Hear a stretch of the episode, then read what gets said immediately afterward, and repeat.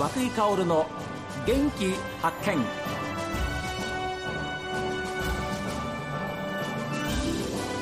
おはようございます。和井薫です。和久井薫の元気発見。一日の始まりは私が発見した北海道の元気な人と出会っていただきます。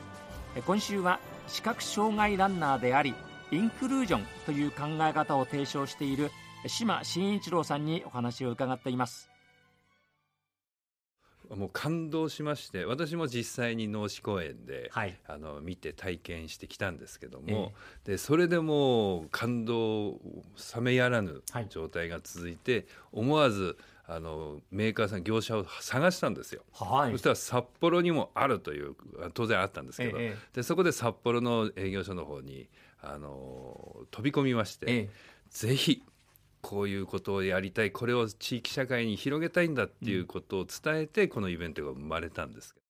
株式会社寿営業推進課、えー、福田英介さん。あのどうなんでしょうか？実際に本当にもう大きな反響になってるわけですけれども。ここが始まりなんじゃないのかなっていうふうに思っております。えー、えー、っていうのはやっぱりそのインクルーシブな講演で子どもの頃から当たり前に自分たちのこう仲間として成長していくことで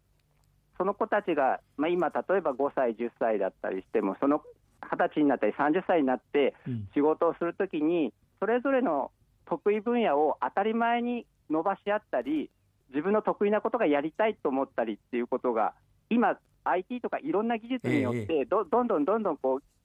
いろんな技術が進化したり、はい、まあ、不得意なことを補ったりすることができる世の中になってると思うのでそこにもっと当たり前に人人々が交流できるコミュニケーション取りやすいっていうような環境ができればもっともっとその技術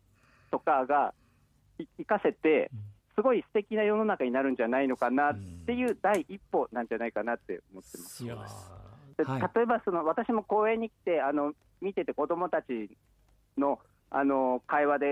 例えば印象的だったのが、はい、あのブランコみたいなやつがあってそう順番待ちをしてる時にあの車椅子の子と、まあ多分前から脳死公園に来てたあの、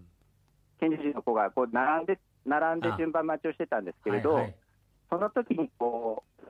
車椅子の子に向かってあののあの男女の子があのなんでこの車のついた椅子に座ってるの？っていうふうに聞いてて、でそしたらなんかその車椅子の子の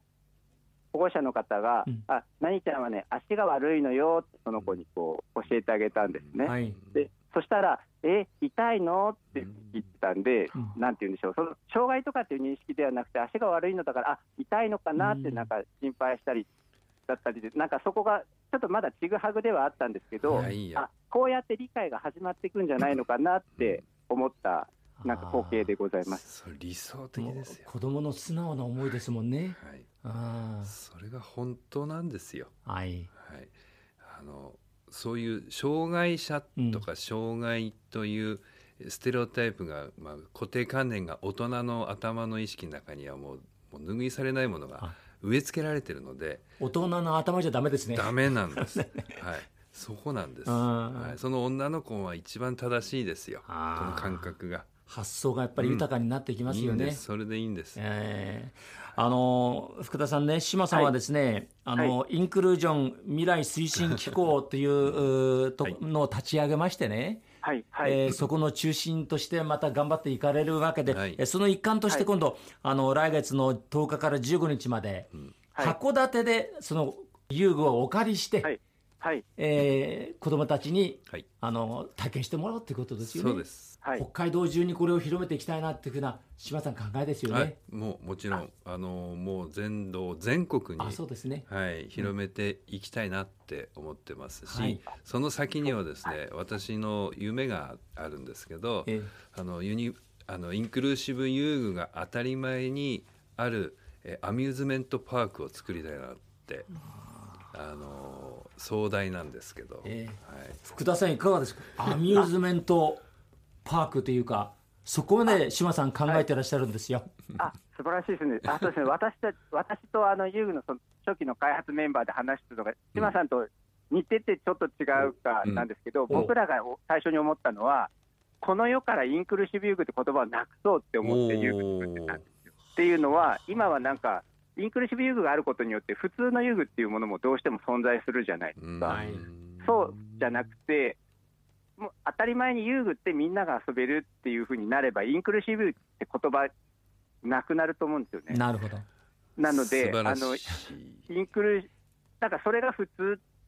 ってなったらなっていうのを一番最初になんか語り合ったような気がします。いやちょっとその語り合った場にいたかったですね。えー、私も同じ感覚を持って通ずるんですけど、福田さん私もですね、インクルージョンの行く先は障害健常とかって分ける必要のない障害っていう言葉がない世の中だと思ってますので。はい。はい、障害者とか健常者とかっていう、はい、あの、はい、みんな障害者であってみんな健常者であって、別に、はい、えー、この人に、えー、何だっていうふうに、えー、ラベリングする必要全くのないそういう世の中を目指していくのがこのインクルージョンのあの、本質の理念だと思うので、はい、それを体現しているのがこの遊具だと思うんです。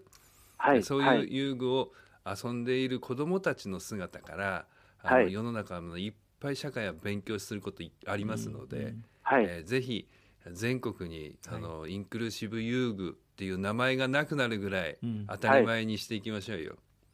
そうですね、はい、であのなんていう。例えば都会だからインクルーシブ遊具があるとか、そういうことじゃなくて、うん、もう、あのどこに住んでても、同じように遊びができるっていうふうにしなければいけないと思ってるので、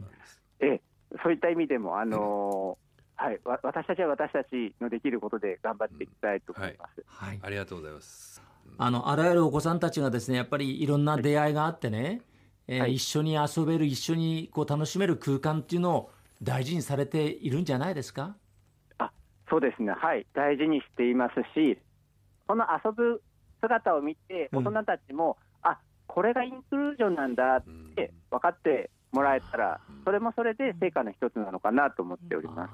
あとはそのなんて言うんでしょう。えっ、ー、と遊具だけが遊びではないので、いろんな自然体験ですとか、あのさまざまなことが遊びなので、この、まあ、インクルーシブな遊具の遊びから、どんどんいろんな遊びにそのインクルージョンが普及していけばと思っております。あありがとうございました。はい、ありがとうございます。よろしくお願いします。え長時間にわたりましてありがとうございました。今後ともどうぞよろしくお願いいたします。はい、よろしくお願いします。失礼します。えー、東京から、えー、お電話参加していただきました株式会社寿、えー、の営業推進課福田英介さんでございました。